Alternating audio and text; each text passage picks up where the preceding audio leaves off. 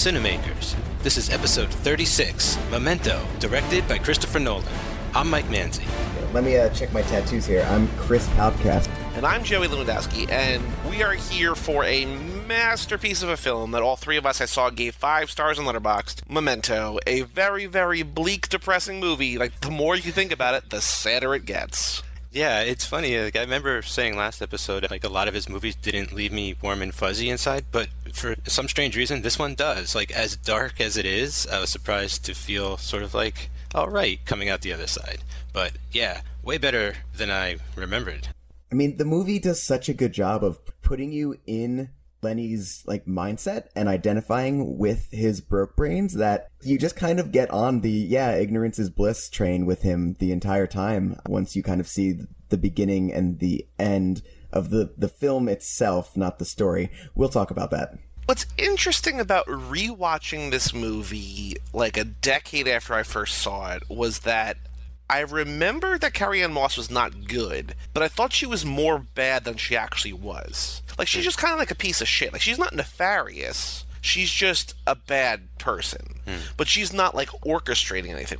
Like Joey Pants is like the actual orchestrator. I mean, he's a yeah. Cop. So like the movie, you think he's bad, but then you're like, oh no, he's good, but actually he is bad. There's a weird memory thing that as you're watching it, it sort of like plays with you. Like if you don't remember what the actual twists and turns and everything were, and I don't think any of us had seen it in a long enough time to maybe remember everything about it. It's very interesting how this movie not only plays with Lenny's memory, but also yours as well. Yeah, it has to. And, you know, I saw an interview with him, uh, with Nolan, where he's talking about the structure of the film. And he talks about how the color stuff is supposed to be the subjective and the way that the film conditions you early on makes it so that you're identifying with Lenny. You're almost in his head throughout that stuff uh, because you are constantly trying to catch up with the imperfect information that he has. Whereas the black and white is more of the objective and it's running linear and it's more fact based and it's more third person and you can quote unquote trust it more. And the film just, yeah, like it does such a fantastic job of not only making you identify with Lenny, but feel like you are going on that ride too. And maybe we'll talk. We should probably talk about acting a little bit down the line, or else we're just going to keep doubling back on ourselves. His acting is so much better than I remember. Uh, maybe because when I was initially watching this movie as a child, I think I was looking for the puzzle, quote unquote, and trying to solve things versus just letting how much of like an emotional roller coaster this movie is wash over me. And so much of that is the performances, especially from him. Just there's no wasted facial motion in any scene from Guy Pearce. It's such a better and more incredible performance than I ever could have remembered. Yeah, I totally, totally agree. I guess I was a little older than you guys when I first saw this, and I was getting into the sort of more obscure, like indie stuff at the time, and this stood out. Like at the time, I was like, wow, I'm gonna I, I, I, think like this is something different and something special. And I, I think like the first two times I saw it I was just really caught up on, you know, like the structure and everything. The rest of it didn't really sink in as much, but watching it this time, like all these other things about this movie came to light and like why I think it's even better than I remembered it being and Guy Pearce is so great in it, and the character is so unusual. Just the idea of this guy who can't retain any new memories, like you know, basically every 15 minutes, he's like a blank slate again. He he only knows what he knows up until this accident that he had, this breaking and entering thing, which is kind of like a, a following callback I got. Like there's a B and E. Basically, like I just felt the emotional weight of this this time too, and that added like an extra level of rewatchability to it. I feel like once you watch it and you know about how it's told in reverse and the structure and you're inside the character's head and like you can kind of get a handle on that, I think like maybe the second or third time you watch it, like for me at least, all this other stuff started coming to the surface. I think unusual is a good word for this movie because I wrote on my Letterboxd review, this movie does not remind me of movies. Like this reminds me of a game, like a, video game, sort of in general, but specifically the game Gone Home, which is a what do they call it, Chris? Like a walking simulator? Yeah, walking simulator is is one of the things that they call it. In Gone Home, at least you have to like you do some stuff, so maybe it's more of like um what do they call those, like a visual novel, and and that is one of my favorite games. It's like an interactive walking simulator. Mike, have you played Gone Home? I've not played it. No. So Gone Home is like a three hour game. It's a very short game, and you are just a college aged girl who goes to her parents' house, I think around Thanksgiving one time, and nobody's home. And you're just walking around the house just sort of remembering like the characters remember things but you're learning things about the family and eventually you find out that like there was this fight and then you find out what the fight was over but like you're piecing together this narrative and you're sort of able to explore on your own it's a game but it's not like a game and it's great like it's so good but there's a specific type of person who doesn't think these are video games because you're not shooting things or you, you can sort of like do it in your own time, do it in your own pace. You can beat the game, I think, in like eight minutes if you do it right, or maybe three minutes. It's like you can beat it really, really quick. This it startled me how unusual this felt. That this reminded me of like a completely different medium in that you are along with him learning things, but there's like red herrings. Mm-hmm. We find out later that some of the red herrings are like intentionally so. Like he's intentionally misdirecting himself in the past and he's being lied to by just about everybody around him. I mean, even like sort of relatively innocently, like by Bert, the motel guy, or by mm-hmm. Carrie Ann Moss, more sinister, or even more sinister by Joey Pants. Everybody's lying to him, and you sort of hope that some things are true, but they're not necessarily. And I think what's really interesting about this is the way that it all works together, and you don't know what's true, and the story is fascinating, but it's also like what we've been talking about, like the performances and like how he's not sure, and just like the way that there's so much going on that like it's such a smart performance, a smart role, a smart character, especially considering he knows nothing really. Yeah, it's really cool. Such a great take on the detective story, really. And I was watching an interview on my DVD with Nolan and uh, I think with Elvis Mitchell, and he's talked about how he wanted to make a noir, but he kind of wanted to break from all the noir conventions. And you know, we talked about with Following how that was sort of pretty much a straightforward story that he told out of order to make it seem kind of new or fresh. And I feel like he's doing a lot of that here too. But in a way, I also feel like in more of a way, he's adding to noir in general because there's all these things in noir, classic noir about like people with amnesia and stuff like that. And and this isn't quite that. And he's found out a way to use his own method to tell these like conventional stories that he loves. And I think for like a a new audience, you know, like that's really good. Like that's a way to sort of grab somebody and say, look, like noir can be this also, and it works really well as like a new thing too. Bringing up following is, I think, important, um, even though we kind of, you know, see our episode on that. But this is such an obvious, like, leveling up of following. I said in the following episode that movie had to happen so that his later movies could happen. And this is just the clearest example of just so many ideas. You know, this, this guy who really does not belong in the criminal kind of underworld, getting sucked in and being manipulated by multiple forces at the same time. Just one of many aspects of following that is brought along and made into a, a much more superior movie. Um, you mentioned the uh, distorted kind of timeline or the nonlinear storytelling, I guess I should say. And yeah, the same thing, except here now we have a reason for that instead of just kind of, just kind of have it to mess with the audience, to hold, withhold information. Here we have a narrative reason for it. And, you know, for so many reasons it works so much better and it's such a more complete, more fulfilling movie. Yeah. Right, right, right. You know what I think is really funny before, but just as, as a quick side note, Mike, is that when we were doing Soderbergh, like every third movie of Soderbergh's, we read trivia that like, oh, he wanted to shoot this movie in black and white, and the studio was like, no, you can't do that. But here we are, two movies in the Christopher Nolan, and like one and a half of these two movies are in black and white. So I like that it's just like this complete inverse of Soderbergh. But I think that even echoes your point, Chris, is that like the first movie he made was black and white because it sort of had to be. And here it's black and white because it's it's something we were talking about I think last week when we were talking about following, it's that like he uses the colors to differentiate between like he's not only using the different time periods smartly for a reason within the story, but he's also differentiating between them in smart ways. And also the fact that he's able to converge the two together in what's like a super cool transition. You know, this is haughty praise, but you know, they always talk about how in 2001 Space Odyssey, like the monkey throws the bone up and then all of a sudden becomes a spaceship. Like this is not that, but this sort of merging or this like transition is super cool and i forgot all about it. When like the polaroid goes from black and white to color you're like oh now we're here and we're like we're all caught up. Like we are fully narratively here. And it's just so interesting how in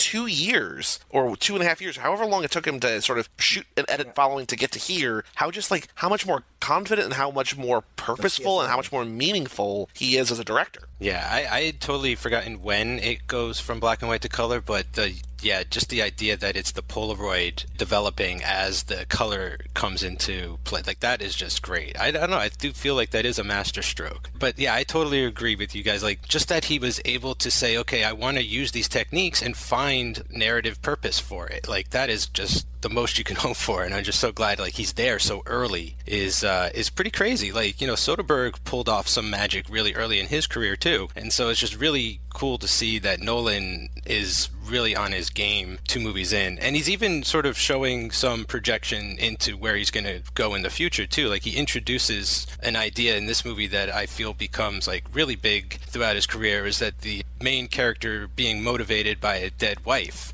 you know, Oh, that, yes. that's going to come back like prestige inception more and more like that It's in too so- Inception, Interstellar, and The Prestige. This is four of his ten movies are all about seeking revenge for a dead wife. Just like you know, it's just it's everywhere. and and it's powerful too. I feel like that's strong motivation. I, I, I it's funny that he has so much to explore in there. And I just want to say quickly is that I was looking up because his wife is like super cute, and I was like, I don't know what she's from, and she's like, she doesn't have a ton of credits, but she's been in 300 episodes of CSI. I'm like, oh, that's why I don't know who she is because I just don't watch that show. But like, that is that's her. Like, she's like one of the five or six people who've been on that show the most out of everybody. So uh, she she's doing all right for herself.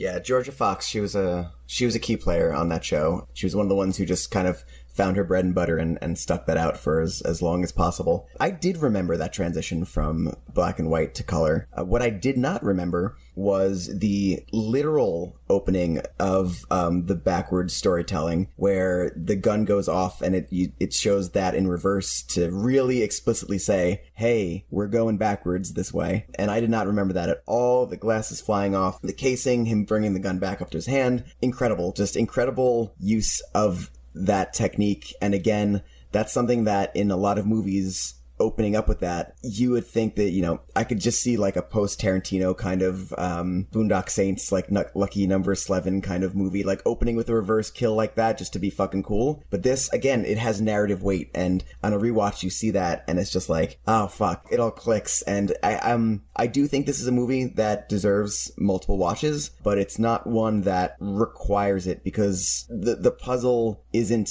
the main kind of idea. It's rewarding, but it's not necessary. And I think that's an important distinction to make between why something like this works where something like Primer does not. Wait, you don't think Primer works? I don't think Primer works because I don't think the point of a movie should be to have to map it out with like a 10 page PDF. But I feel like that's like that's the point of it. And whether that I mean, that's a different topic altogether. Okay. Yeah, well, that's m- make a video game out of that. Like that's a different medium. Then I just don't feel anything when I watch Primer, so I don't. I mean, I, I'll just make, I'll just fucking put a puzzle together if I want, if I want that. You know, give me a thousand piece puzzle. This movie makes me feel something. Whereas I couldn't even tell you what a character does in Primer other than go back in time, and I've seen that movie like three times. One thing I really love about the beginning of this movie, like you know, aside from just the the backwards, the reverse stuff, is uh, at least the first time I watched it, I remember the shock of it. Just the idea of it opening with a guy getting shot in the head, begging for his life and everything. I was like, how am I going to be on the side of this main character at all throughout this movie if I know, like in the opening, that he killed some guy and like seemingly under false pretense or something for the wrong reasons and stuff. And so this time around, I was kind of blown away just by the way Nolan was like, well, you just, you know, wait until you get the whole story. You know, sort of reserve judgment maybe. Or or at times throughout it's like he gets me on his side and then I'm off his side again and then I'm back on his side. Like especially when he starts like even though she instigates it when he beats up like Carrie Ann Moss, I'm like, okay, there's a very dark side to this character that we haven't entirely seen and we may not get until the end or whatever. But like still at the end, I'm with this guy. Like it sounds crazy, but like because he's killed like two or three people, like I'm just happy for him. Like and that for me it was like, wow, movie did its job. I wasn't so much like put trying to put a puzzle together this time. It was just like an emotional journey for me. Like I really just felt for this guy and was on his side. Are you happy for him, or are you like just satisfied that sort of everybody got their comeuppance? Because I feel like ha- being happy for this guy, like things aren't going to get better for him.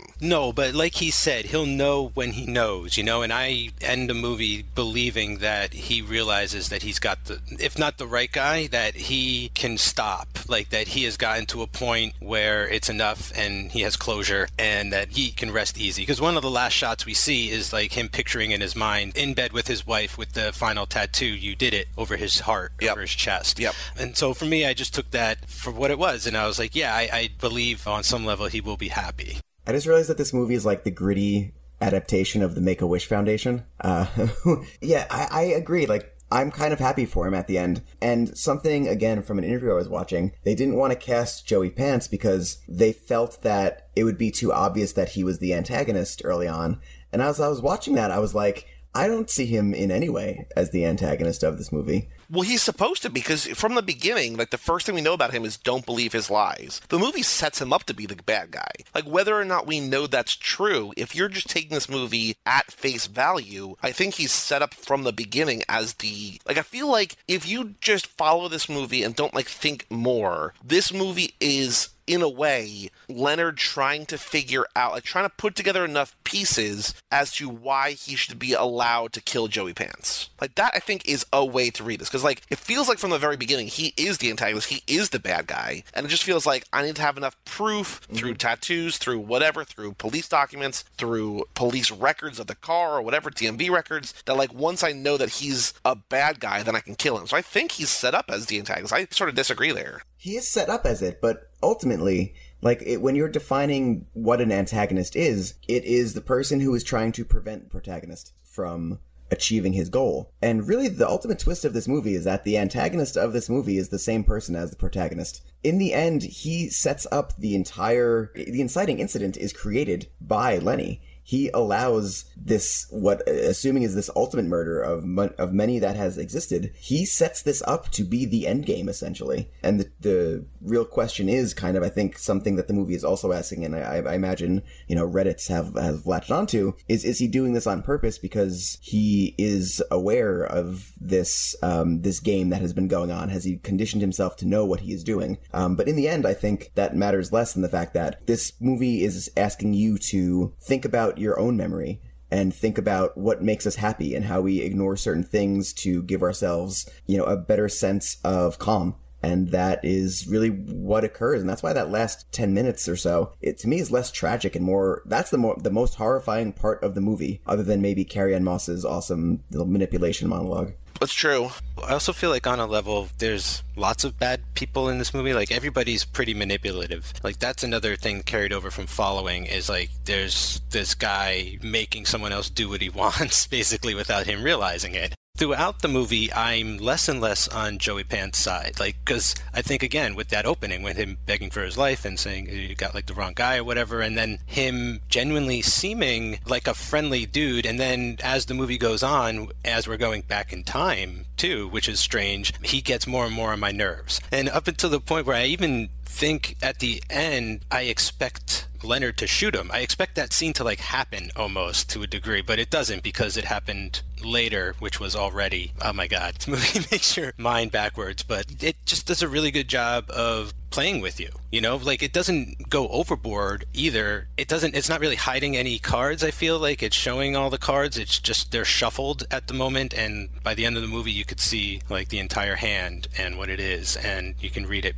You know what this movie really reminded me of this time? And I honestly don't know if I'd seen it when I saw the movie the first time. I got crazy Fight Club vibes here. Because number one, Guy Pearce is kind of pulling a bleach blonde, Brad Pitt shirtless. Even like that picture of him shirtless pointing to his chest where the I've done a tattoo is going to be like, looks like he could be Brad Pitt sort of getting ready for a fight in that movie. The fact that there is the flashbacks where we see in that split second, you know, Sammy become Leonard, like sort of gets spliced in there. The fact that there's like an unreliable narrator, the fact that it just feels to me, and not a copy of a copy of a copy, like an imitation of Fight Club in any way. It's a different movie entirely, but it just felt very similar in certain ways to that movie. And I feel like while that movie is sort of like a broy smart movie, a movie that I really really love, so I don't want I don't, I don't sound like I'm putting it down. This is like a smart smart movie. You know what I mean? Like they're not like similar, but I was getting very heavy comparisons between the two.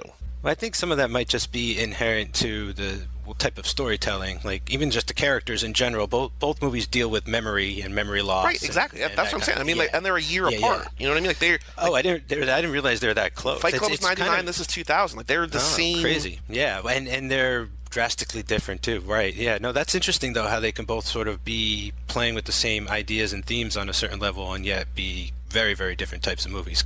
Both movies are lying to you the entire time and you don't realize that until the end like here i think it's you, you sort of like you might you sort of get a hint in both that you're being lied to i think in fight club you find out earlier than there's the whole like how do we deal with this now and in this one when you sort of find it out it is like that last 10 minutes then you're like oh that's how we deal with it just because he's free now you know what i mean Yeah, they both use that very well to do different things. Like I don't, I feel like they make different points using the same sort Yeah, of techniques. definitely. Yeah. And the other big action movie, or the big other sort of broy movie of '99, another movie that I absolutely love, of course, is The Matrix. And we talked about Joey Pants before, but what happened was a producer, Jennifer Todd, producer on this film, was so impressed by Carrie Ann Moss as Trinity that she was like, "You should hire her for this movie." And then Mary McCormack lobbied for the role, but it went to Carrie Ann Moss, obviously. And the one she was on board, she's who suggested that they should hire Joey Pants Oh. because they, they I guess they like just like hit it off on the set of the Matrix, and so she brought him in. So like, there's only like there's really only three people in this movie of significance. I mean, there are other people. We have Stephen Tobolowsky in here who's great. We've got Callum Keith Rennie who's good, but like it's just the three of them, and so like the fact that like one of those directly led to the other, it's just uh, pretty cool. And the guy who runs the motel or who's behind the counter, he's going to come back in Batman Begins. He plays a crooked cop in that. Oh So right, I- yeah, I- yeah. He plays a crooked motel manager. Yeah, he shows up in scumbag roles here and there. He's he's pretty good at that. I always loved Tobolowsky. Probably my favorite put upon character actor other than Leland Orser. And another big difference between watching this then versus now, and it's the emotional wave that hits you. I never really gave a shit about the Sammy Jenkins stuff as a dumbass 14 year old because, you know, I just wanted to get to the next point where like, oh, mystery is revealed. da, da. But holy fuck, man, the Sammy Jenkins stuff is so utterly crushing and just the little things, the little direction in this movie. And I think from a, I, I want to add from a visual standpoint, maybe the weakest thing about this is how it's directed visually. Like there's not that much, it's very flat. The shots aren't that interesting, but it's fine. It works. But how he directed the actors, just the little facial features, the little facial ticks on everybody, just the faces as he's giving that like second and third shot of insulin. I never would have thought Memento was a movie to like that would like get me a little bit choked up, but that seeing that so many years later, it just it fucking wrecked me. I almost teared up this time too watching it this time, Chris. So like I'm right there with you, man. I almost feel like that little segment is like some of the best stuff in this movie this time around. It's just so great. It's brutal. Yeah. But is any of that real? Does it matter? No, it doesn't matter. But I'm just wondering, for from a narrative standpoint, I took it to be. I, I always have. Like I've heard arguments that it's not that it's a story that he tells himself because of his, he's conditioned. Like it's a part of his own conditioning was to tell himself that story. But I always believed it because he says he only remembers stuff up into the incident and he remembers it so in such great detail. You know, like it was his first case and all that kind of thing. Another kind of Fight Club uh, similarity there, right? Where he's a claims investment guy. but I always thought that that it actually happened. But I'm also with Chris. Like ultimately, I don't think it really matters. Narratively, I don't know if to me the possibility isn't it happened or it didn't happen. The possibility is Sammy Jenkins exists or Lenny did that to his wife. I think it happened 100%. It's just who was it happening to? well, because because Leonard didn't kill his wife, like put his wife into a coma. I don't believe he did either. I think that was some more of Joey Pants's lies that you don't want to believe. Like Gotcha. him screwing because because Leonard's like my wife wasn't diabetic, and then you see him like pinch her and everything. You see that twice. You see him once he's injecting her, and once he's pinching her. But the second time he's like, sure. He's like, my wife's not diabetic, and so that's when he knew that the dude was lying. Well, there's also there was a there was a reading. There's when he's watching TV in Carrie Ann Moss's apartment or house or whatever she's in. There's something that either on the TV or there's like a painting behind him or something of a needle, and there's a reading of that scene that implies that she actually was diabetic. That this Oh, was so that's like a Leonard sort of Yes. moment where Leonard was watching TV and stuff. uh, Interesting. Yes. Interesting. One other Fight Club comparison that we can sort of move on from that. One of the original people considered for the Guy Pearce role was Brad Pitt. He wanted to play Leonard, but had to pass due to other commitments. And then once he had to pass, Christopher Nolan realized, and I'm not sure how this works, but he said that once Brad Pitt passed, he didn't want to have like an A-list actor because having a lesser known lead would somehow allow for, oh, allow for the film's budget to be more evenly distributed. Okay, that makes more sense. I misread that before. So then he almost cast Aaron Eckhart, who obviously would go on to play in Dark Knight. So he's almost here. Charlie Sheen was at once considered for this role. Whoa. Thomas Jane. Christopher Nolan's first choice for this, which I don't like, is Alec Baldwin. He really wanted Alec Baldwin for this hmm. role. I really love Guy Pearce. I think that he's got a kind of noir connection with LA Confidential, which was the only thing I really knew him from at this point. He would go on to seek justice and make the Hungry Rabbit jump Absolutely. way down the line. But I always thought he would have made a great Riddler in the Nolan Dark Knight trilogy, but that never came to fruition at all. But I, I still watching this now. I was like, wow, I would really like to see him go sort of like off the chain and go big and stuff. Because what he's doing here is really great and subtle, but it's like a very particular performance, and it's amazing, and it looks extremely difficult. Yeah, I always just thought he would have been cool Riddler. I think I saw LA Confidential after this, but I've always been a fan of Guy Pearce. I always wish he broke out a little bit more. He always kind of maintained that low indie level, and I think he could have been bigger. And yeah, I'm surprised he hasn't come back considering how much Nolan loves recasting people. I, I love the idea of him in the Batman universe. If we're going to insert him into a role that already exists, I think he could have done Cillian Murphy's job as Scarecrow just as well as he did. But yeah, I, it's it's kind of surprising now that I think about it that he's never showed up again in uh in any of these. He made it into uh, Iron Man 3 eventually, breathed fire and that. So I guess he, he did end up going pretty big. And uh Prometheus. And I was looking at his Letterboxd, and I love him in Lockout. Lockout is great, and I also love him in. I don't love him in necessarily, but he's in that movie Results, which I don't know if either of you saw from a couple years ago. It's him and Cobie Smulders and Kevin Corrigan, and like that's a really good movie. So like he's still around. He's just not like a movie star, movie star. He's just a great actor. I remember the the proposition is really great. It's like this Aussie western, and then Time Machine. He was in like that big ass, not so great remake of the Time Machine. He was in The Rover, which was like the first time I was like, holy shit, Robert Pattinson can act. You know what the first thing I saw him in was, and I didn't even realize it until years later. Ravenous. Ravenous is fantastic. Oh, you love Ravenous. Yeah, Ravenous is great, and he's great in that. Also, he's good. In, he's extremely different in Priscilla, Queen of the Desert. Like you would never know that that's him. Oh yeah, he is the brother in the King's Speech, and he's the old man in Prometheus. Yeah, he's around. He's almost a little bit become too much of a of a that guy though. Like I feel like most people, I don't remember he's in these movies. Like I don't think you guys do. Like it's just like he's in so many things that we've seen. He just sort of is good in things, but like I don't know why. Like why isn't he bigger? I guess like I mean it is particular, but he's so good in this. Yeah, it's it's it's crazy that he's not um, more of a leading man. Honestly, Uh, You know what aspect I really liked uh, in this movie, and I think and this is just another strength of, of Guy Pearce too. There's like these really small, unexpected moments of comedy. Like uh, they just come at just the right moment, and most of them are his voiceover. Like I just love the use of voiceover. Which he in apparently and again, improved most of, for what it's oh. worth. Oh no, yeah, that's that's impressive. Um, because also like you know, voiceover is very tricky, and Nolan again had found a way to like incorporate it perfectly. You know, because it's this guy like literally trying to figure out what just happened, like what is going on and stuff. And so when he's like reaching into the dresser at the motel, and he's like nothing in here but a Gideon Bible, and then you see the gun also, and he's like, oh, that's interesting. I, I really think that that worked and helped bring sort of just like an unexpected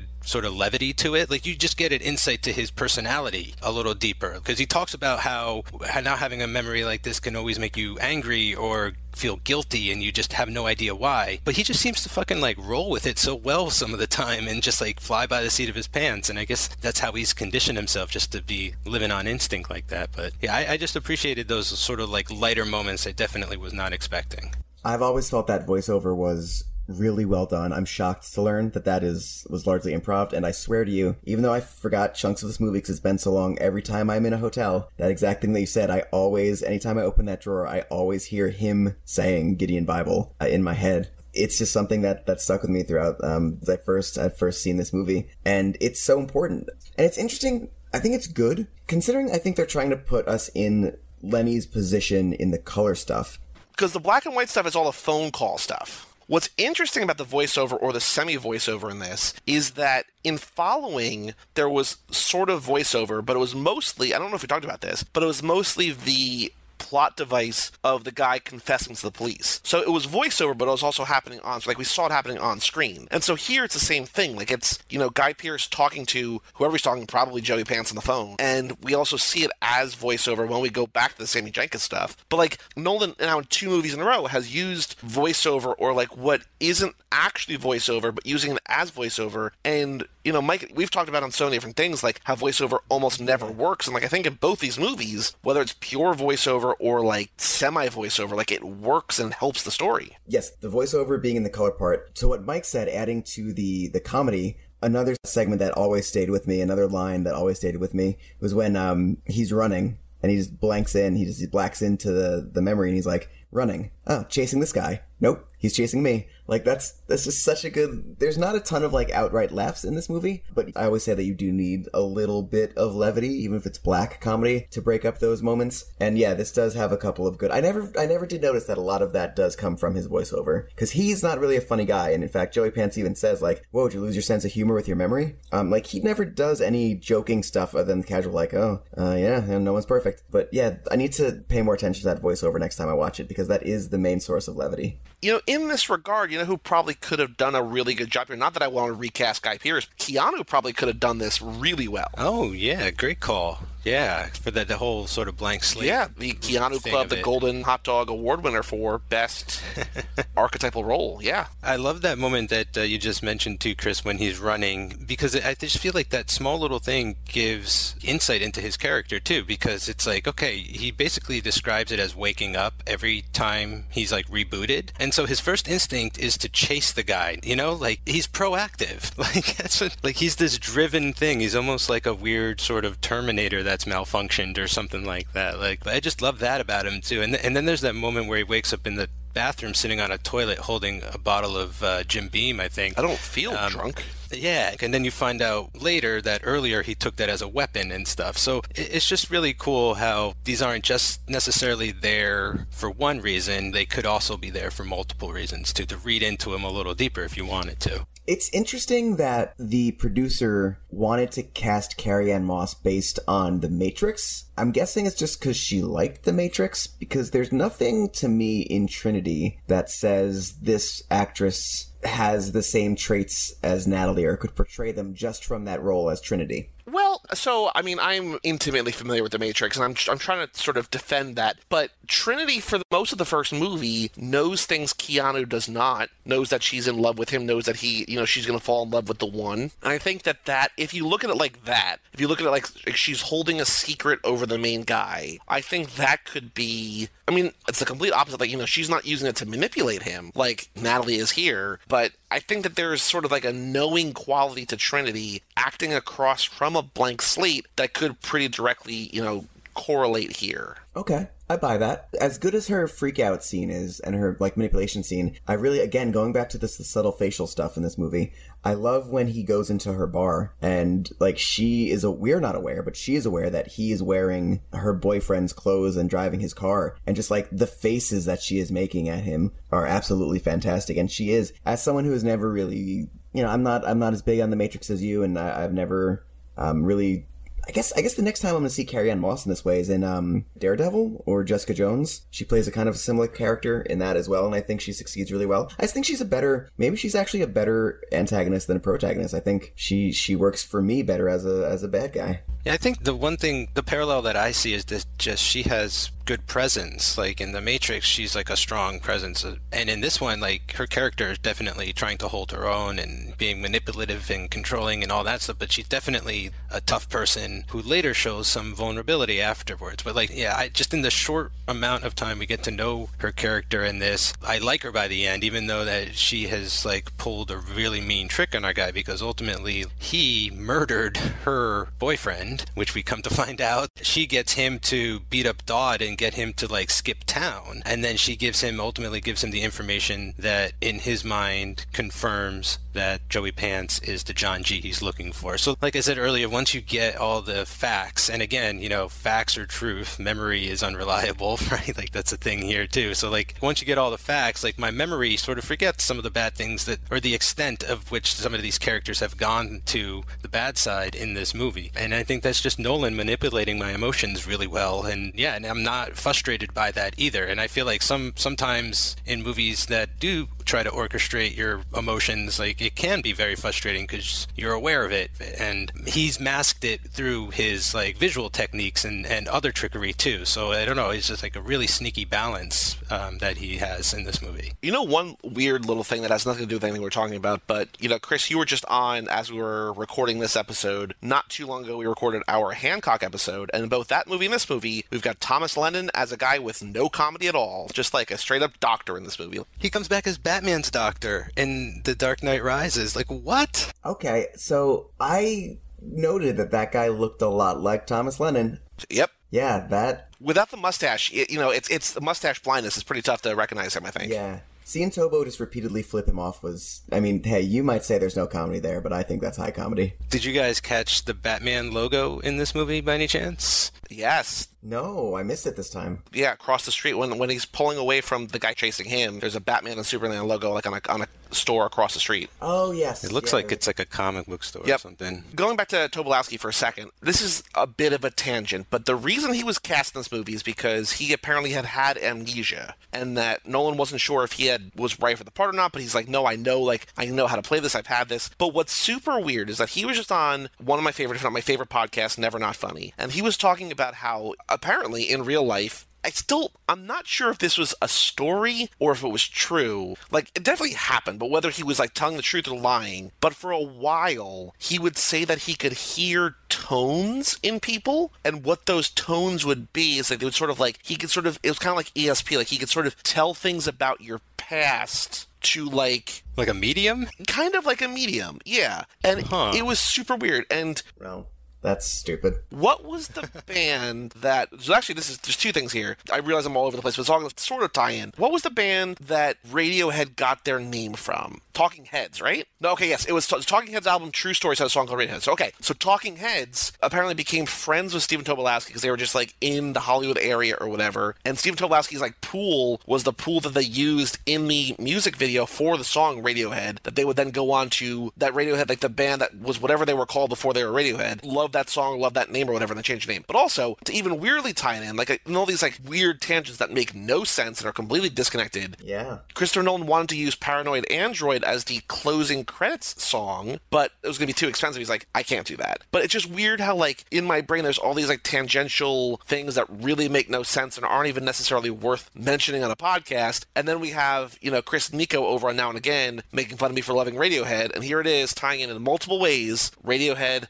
and Memento. I don't know if I believe that Stephen Tobolowsky can see or feel or hear tones or whatever that is, It was weird. The story was weird. but I will say he is a great storyteller. Uh, just quickly, like he has a movie called Stephen Tobolowsky's Birthday Party, where he's just telling stories at his birthday with his like famous friends, and then he has like a bit of I think it's still going on. He had a podcast for a pretty long time where he just yeah, like every episode would just be a story from his life. Yeah, he's a really good storyteller. I like that guy. If he can see my tones or not, I don't. Yes, hear hear your tones. It was it was Hear my tones. Yeah. I have a question for you guys. Do you think could this movie still be made today in an era of cell phones and smartphones? I was thinking kind of about that because the Polaroid, you know, the uh, the Polaroid Yes. camera in this way, it doesn't exist like this anymore either. And there's such the pivotal moment where Carrie Ann Moss has that, like Chris was saying, the manipulative monologue. We see her take all the pens, put them in the bag, and be like, I'm gonna fuck with you. Like your dumb wife's like, you know, sucked one too many diseased dicks, gave you the short term memory loss. And, Like he's just like saying the most vile, hateful, spiteful stuff. And like all he wants is a pen. If he has a smartphone, he just takes it out and just writes it down. You know what I mean? So like you could still Mhm, or dictate. I guess the answer is no. I don't know. I mean, it would be a different movie because he talks about how he doesn't like talking on the phone, so that could be an excuse maybe not to own a smartphone. I guess that would make sense. So I have a question for you guys, and I think I was talking about, you know, the emotional difference between watching it then and now. And other than just paying attention to the stuff that wasn't, you know, the mystery, I notice as I am older, my memory slips as well. I've never had a great short term memory. And, you know, these days I would say there's maybe two or three times a day that I will walk into a room and just be like, why the fuck did I come in here? I feel like the older I get, the more that this movie becomes a horror movie. I feel like it's only going to get worse with time as well. There's one moment that's really, really chilling to me that I don't remember it being that jarring is that when he's in the black and white and he's on the phone and he's itching, mm. itching, itching that tattoo, and he takes the peel off and says, never answer the phone. And he says, who is this? And then, like, they hang up immediately and, like, there's, like, the score, like, kicks in. And I was like, holy shit, like, wait, like, what happened here? And, like, that is sort of like a horror bent that, like, comes out of nowhere. And it's, like, it's far more, I mean, a lot of this movie is, like, relatively sinister, but I feel like that moment is, like, super dark compared to the rest of the movie that's, like, just kind of dark. I'm a little bit Chris on the whole losing my memory is is scary also thing. I'm a little bit older and I notice like I've been straining in the past few months for references during episodes and stuff. So like I don't know if it's coming on stronger now or whatever, but I think about that from time to time like, you know, not like am I going to forget to eat or dress myself or anything like that? But but just being as quick as I used to be and and things like yeah, it makes me like just kind of sad. Mike, it's time for your shot.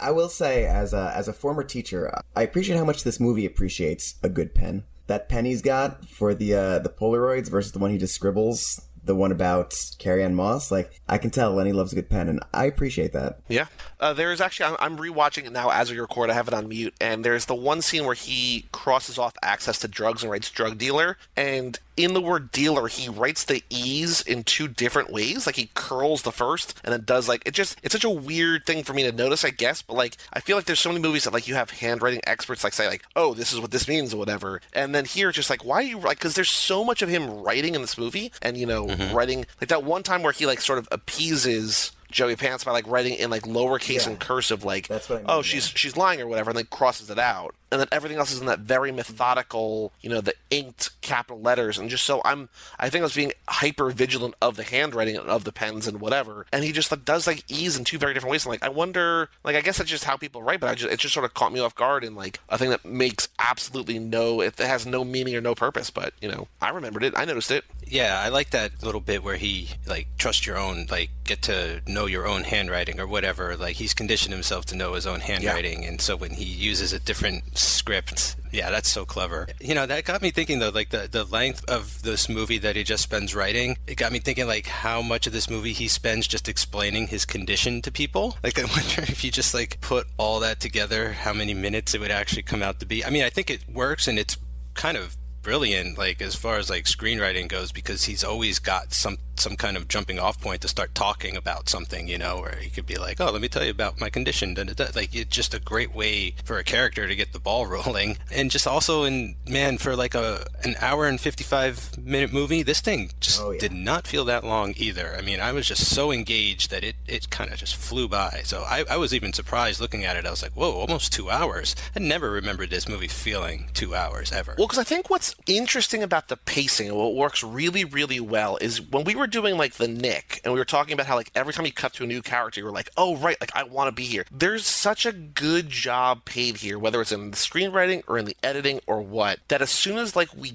get to a point where we're like, okay, it cuts to the other storyline. You know, it cuts from the color to the black and white or the black and white to the color. And there's also that like real comfortable familiarity of every scene ending on the line that we've already seen. So like you know when it's gonna happen. Like it's just so well structured, even though, and I wrote it, I have it, I have it down here. There are 113 time jumps which is, you know, I think following at like 31. So this is like far more convoluted than following, but it makes so much more sense just because of like the craftsmanship in the writing and the editing and the storytelling.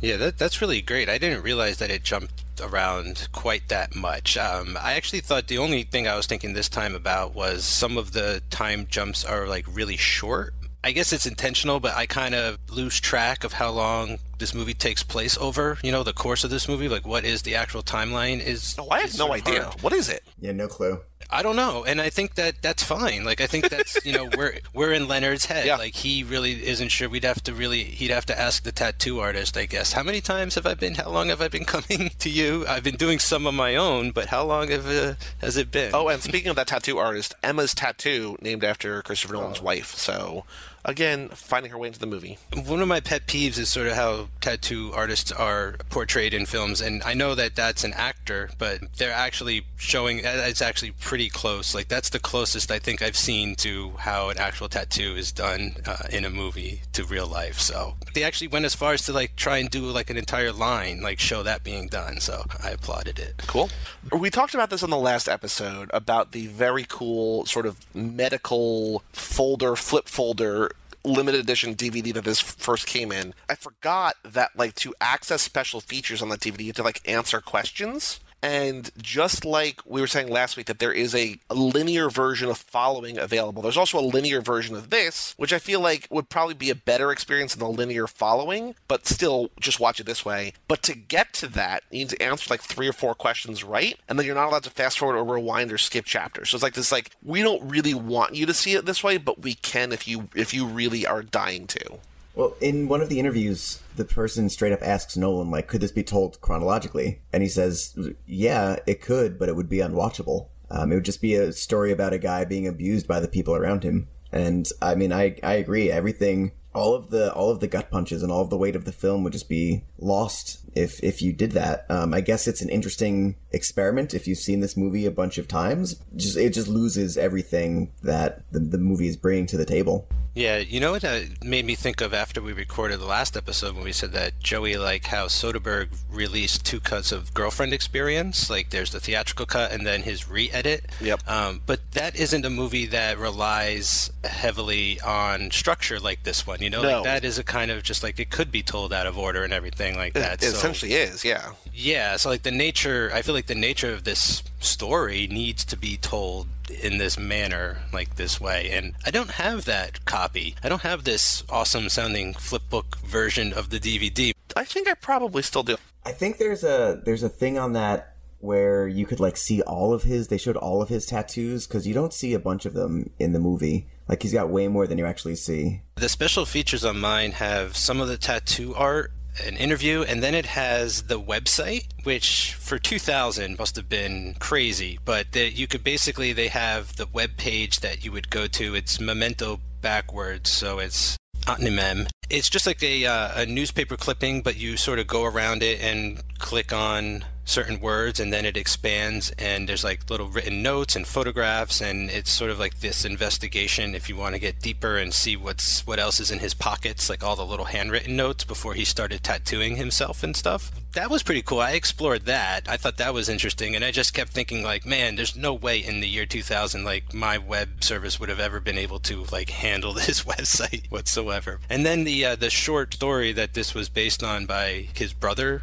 wrote like it was an idea his brother had as a short story and that is on the dvd too but it's extremely hard to read on a television screen so i would just recommend looking it up online So I'm putting in our chat right now. I don't think I have the DVD anymore. I don't know if it's somewhere else in a box somewhere if I just got rid of it, but it was like this like case file for Shelby Leonard and there's the discs and then there's this whole thing like it's like there's a bunch of different images and it's like examine the set of objects below, select the objects from the set that were not shown to you previously. And it's like this really complicated memory test. And like if you got it wrong, like you couldn't advance through the menus. Like you could see the movie without doing work, but to get to anywhere else it was just like it was like homework. It was like crazy. Uh, it was very unique, I think, especially for that time or for any time, you know, for any DVD. It was super, super cool.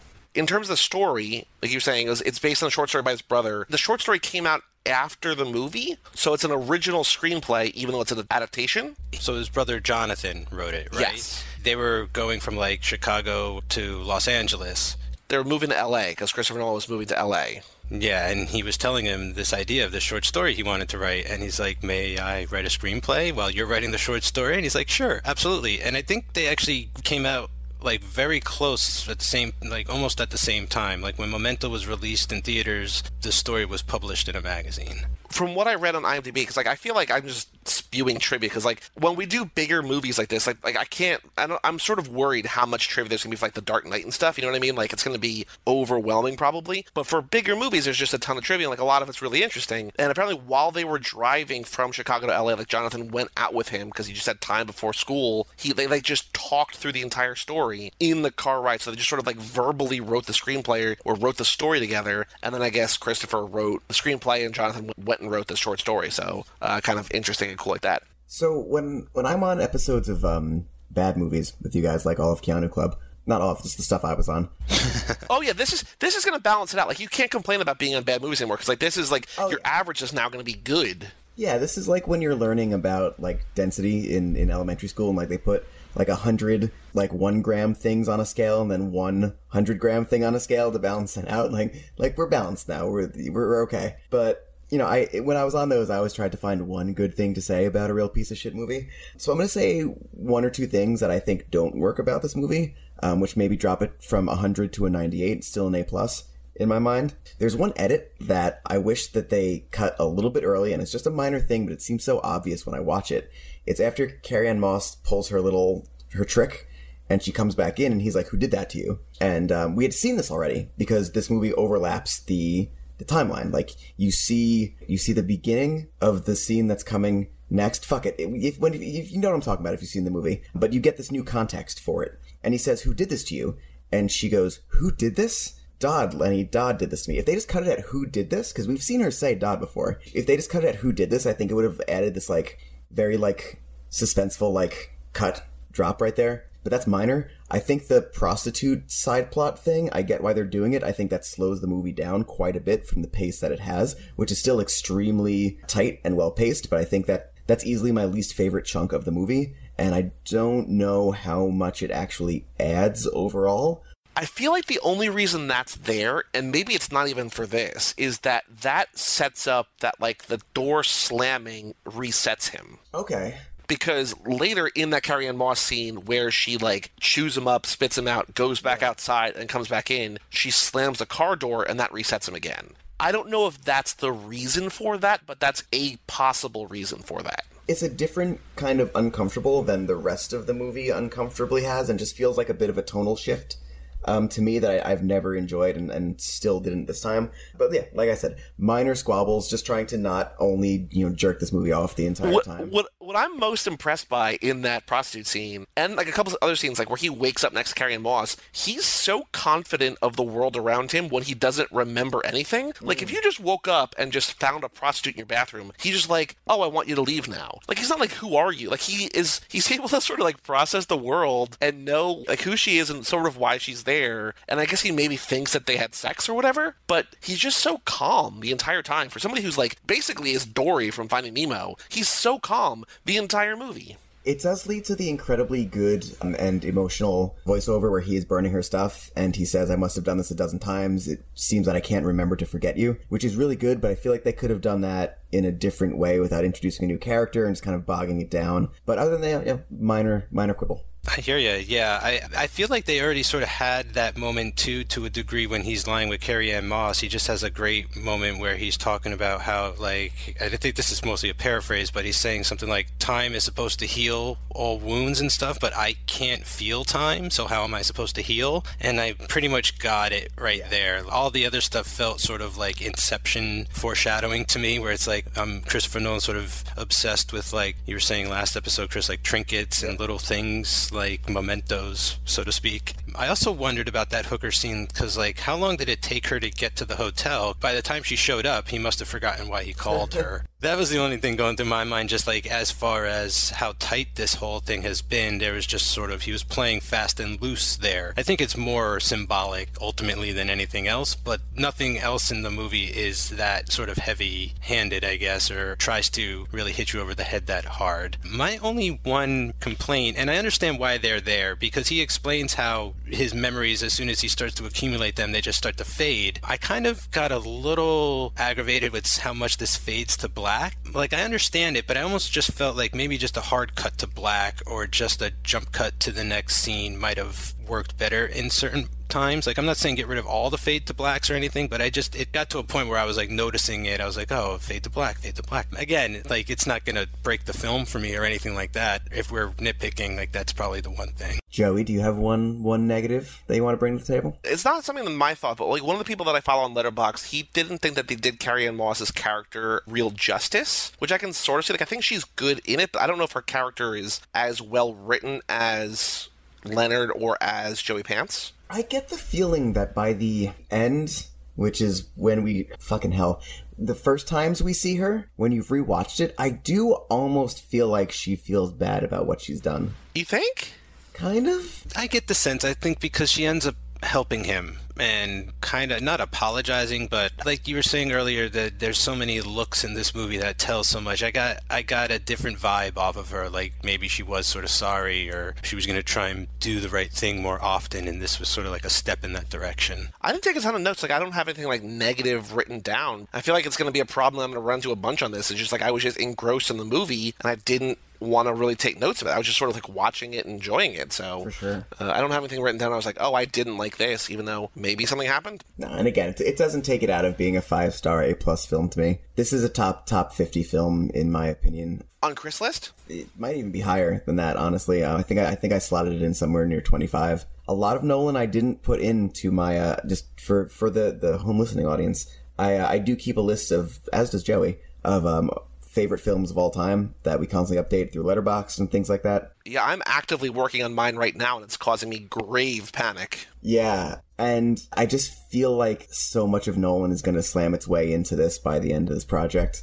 One thing I was really surprised about, and um, is just like how well this really held up. Like I think this holds up better than Fight Club. Like as much as I love Fight Club, I feel like this still feels more modern to me in, in ways. I don't understand it, but it does, and that's just the way I feel about it. So yeah, I just feel like it, it really holds up And I said well. in that first episode, I was I'd been afraid of coming back to this because I was afraid of a Donnie Darko situation, but no, the exact opposite. Like it, it did even more to me seeing it as an adult. And if any of you are, are feeling the same way and like haven't seen it in a long time, definitely revisit this. It's so rewarding.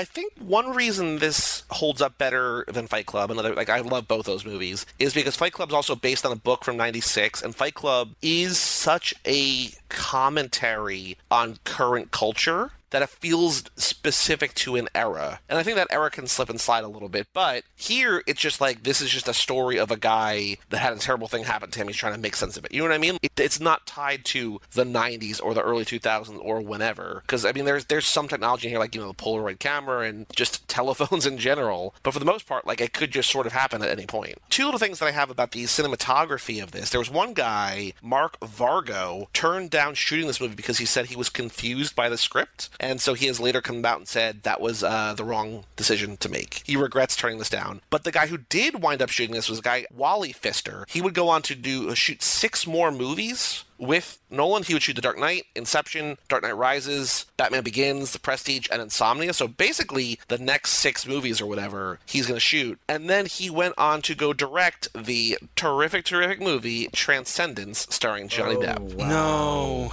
The only movie he's ever directed was Transcendence, which, from what I remember, is a beautiful looking movie that just doesn't make any sense. I don't. I caught parts of it. Like I have it on mute when I'm like editing and stuff. I don't know that it, it's not that good looking to me. I'm surprised to learn that that guy made his bones as Nolan's cinematographer. Yeah, well, you know what? Some DPs aren't necessarily, you know, great directors. So, you know, Deakins stayed in his fucking lane. More people should probably do that. A few other things about casting. Ashley Judd, Famke Janssen, and Angelina Jolie were considered for Natalie for the Carrie Ann Moss Oh role. my God, let me let me process that. Who was the first one? Ashley Judd, I can see all. I could see all- that. yep. I don't know. Famke Janssen would probably be good, I would like that the most. and Angelina think. Jolie I think would maybe, but hmm, a little not. too high profile, right?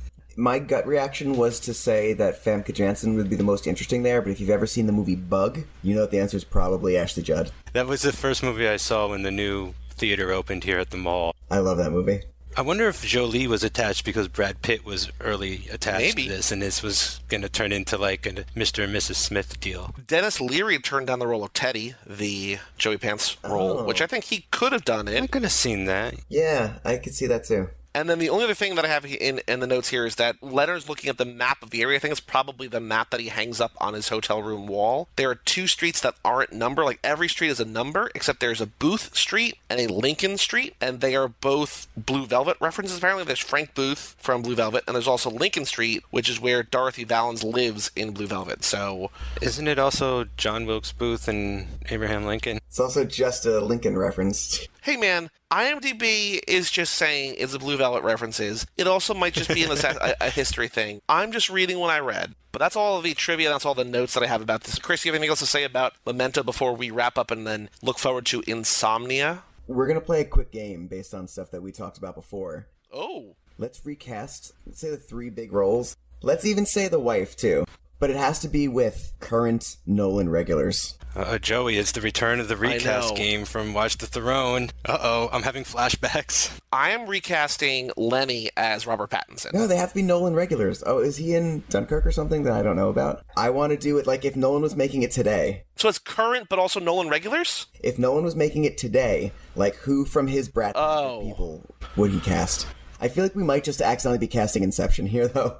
All right, I'm going with Anne Hathaway as Carrie Ann Moss. Going with Bane as Guy Pearce. Just Bane? Not as Bane, but the act- what's the actor again? I'm sorry. Tom Hardy. You're having a Guy Pearce moment. Now, I actually would really like to see Bane in this role, actually. I can't remember my wife. You got to do Ellen Page as the wife. Who would be a good Joey Pants? Like, Cillian Murphy? Oh, you know what? Oh man, it's unfortunate. R.I.P. Robin Williams because isn't he in Insomnia? He would have been great as the Joey Pants. Heath Ledger could do the Guy Pearce role too. Oh, God, yeah. I'm going to say Cillian Murphy as Joey Pants. This might be cheap, but I'm going to go with JGL as Lenny. Okay. I'm going to go with Ellen Page as Natalie. As Natalie, you know who I want to do as Natalie? I want to do Jessica Chastain from Interstellar as Natalie. Oh wow, yeah, wow. I forget she was in there. We got to put Michael Caine somewhere in here. Who can he be? Michael Caine can be the motel guy. He can be Tobolowski. Oh, there we go. Oh, that's very good. You know what I do like is that Christian Bale straight up in none of these. Yeah, no, it's not necessary. I, I can't think of who I would cast as the wife. ScarJo from Prestige. Too high profile, but yeah, I don't, I don't hate that. Who about the other wife in The Prestige? She's really good. Either of those works for me. Rebecca Hall. Becca Hall. That's what I was thinking of. I'm cool with either of those. You know, you know who I want as the Tobolowski role. Another RIP is David Bowie. Ooh. Yeah. Well, that was a fun thought experiment. Now we can never do that again because I guess we can do that for uh, Insomnia because that's still kind of pre Nolan verse. If we're recasting it not in the Nolan verse, who would you do? Because I still think Robert Pattinson would be a great in the Guy Pearce role. Oh, that's so much harder for me when like everything is and everyone is an option. All I can think of now is Kristen Stewart as the Carrie-Anne Moss and Robert Pattinson as the Lenny and them going in. And Taylor Lautner as Joey Pants. I'm on board with that. Cool. A Twilight reboot. Mike, other notes about Memento, about Otnemem before we uh, wrap up? I just want to say it's a great movie, and yeah, if you haven't seen it, definitely check it out. Yeah, I loved it. there is like a mastery like we've been talking about we can't really you can't really define about how well it's made that words alone do not do it justice like i think a lot of the movies that he's going to do are more straightforward narratively which i think works but here there's like this is just like the best i think that this is ever going to be in terms of like this kind of storytelling he's going to do Oh, here's something I wanted to bring up. This film was up for Best Original Screenplay. However, it did not win. Um, but listen to this. So, other than maybe one of these, I think this is a pretty incredible original screenplay year. Um, the Royal Tenenbaums, Amelie, Monsters Ball. Yep. Yeah, that's the one. yeah. And I think one that a lot of people would poo poo just because it's like snooty British people, but I think is a great movie. Uh, and the winner in this category, Gosford Park. which i've never seen Oh, I have to see that too. I quite like that movie, but four of those five are fucking fantastic. and it was nominated also for best editing but lost to black hawk down which Oh, I didn't like that movie very much. Oh, I mean, this movie just feels like so one of a kind to me at this point. Like, yeah, it should have won all the Oscars. Yeah. Well, we will be back next week for the film that came out two years from now, as of the time of Memento, in Insomnia, a movie that I've seen once. Has anybody seen it more than once or just once? No, one time, and I don't remember a thing.